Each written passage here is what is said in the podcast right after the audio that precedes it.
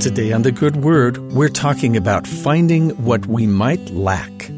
There's an old German folk tale that tells of a young man who, for whatever reason, had never learned what fear was. Desperate to know what it felt like to be truly frightened, he left his hometown, his family, and his sweetheart to see if anyone could teach him how to be afraid. He met men who tried to shock, or startle, or unnerve him, but he was not fazed. One man tried to teach him the physical symptoms of fear, leaving him out in the cold till he shuddered, but still to no avail. Knowing he was not learning true fear, the boy returned to his home village, where he was greeted by his frantic parents, sharing the news that his sweetheart was dying.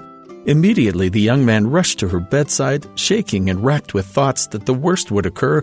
Miraculously, the young lady recovered before his tear filled eyes, and after the shock of it all wore off, he realized he had found true fear at its source. There's a difference between faked and genuine emotion. While an occasional false smile may sustain us through a difficult conversation, real change and growth take sincere depth of feeling. It can be hard to focus on the abstract concept of repentance when we're focused on the negative fallout of our own mistakes. This was the problem facing the few remaining people called Nephites in the Book of Mormon.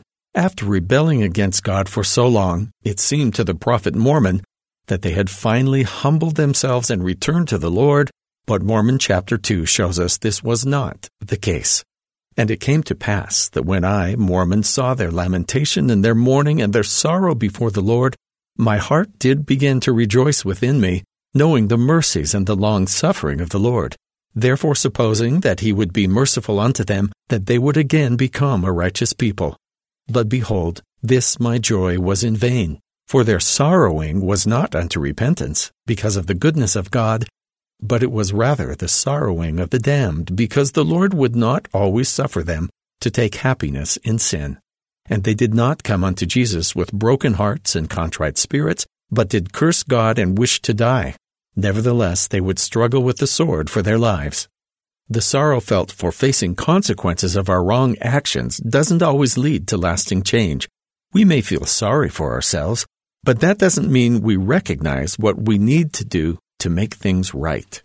Paul calls the true expression of regret and the desire to change godly sorrow in 2 Corinthians chapter 7. As uncomfortable as guilt and a feeling of failure can be, he points out that it's all for our benefit. Now I rejoice not that ye were made sorry, but that ye sorrowed to repentance. For ye were made sorry after a godly manner, that ye might receive damage by us in nothing.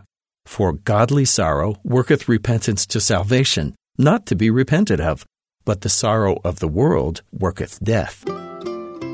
An attitude of true repentance won't come naturally if we cling to our pride and only go through the motions of feeling sorry. The Lord makes all the difference in our efforts to change. He can help us turn our hearts into organs that feel genuine sorrow when we do wrong and the boundless joy of the Lord when we do right. We don't have to travel far and wide to find the depth we might feel we lack.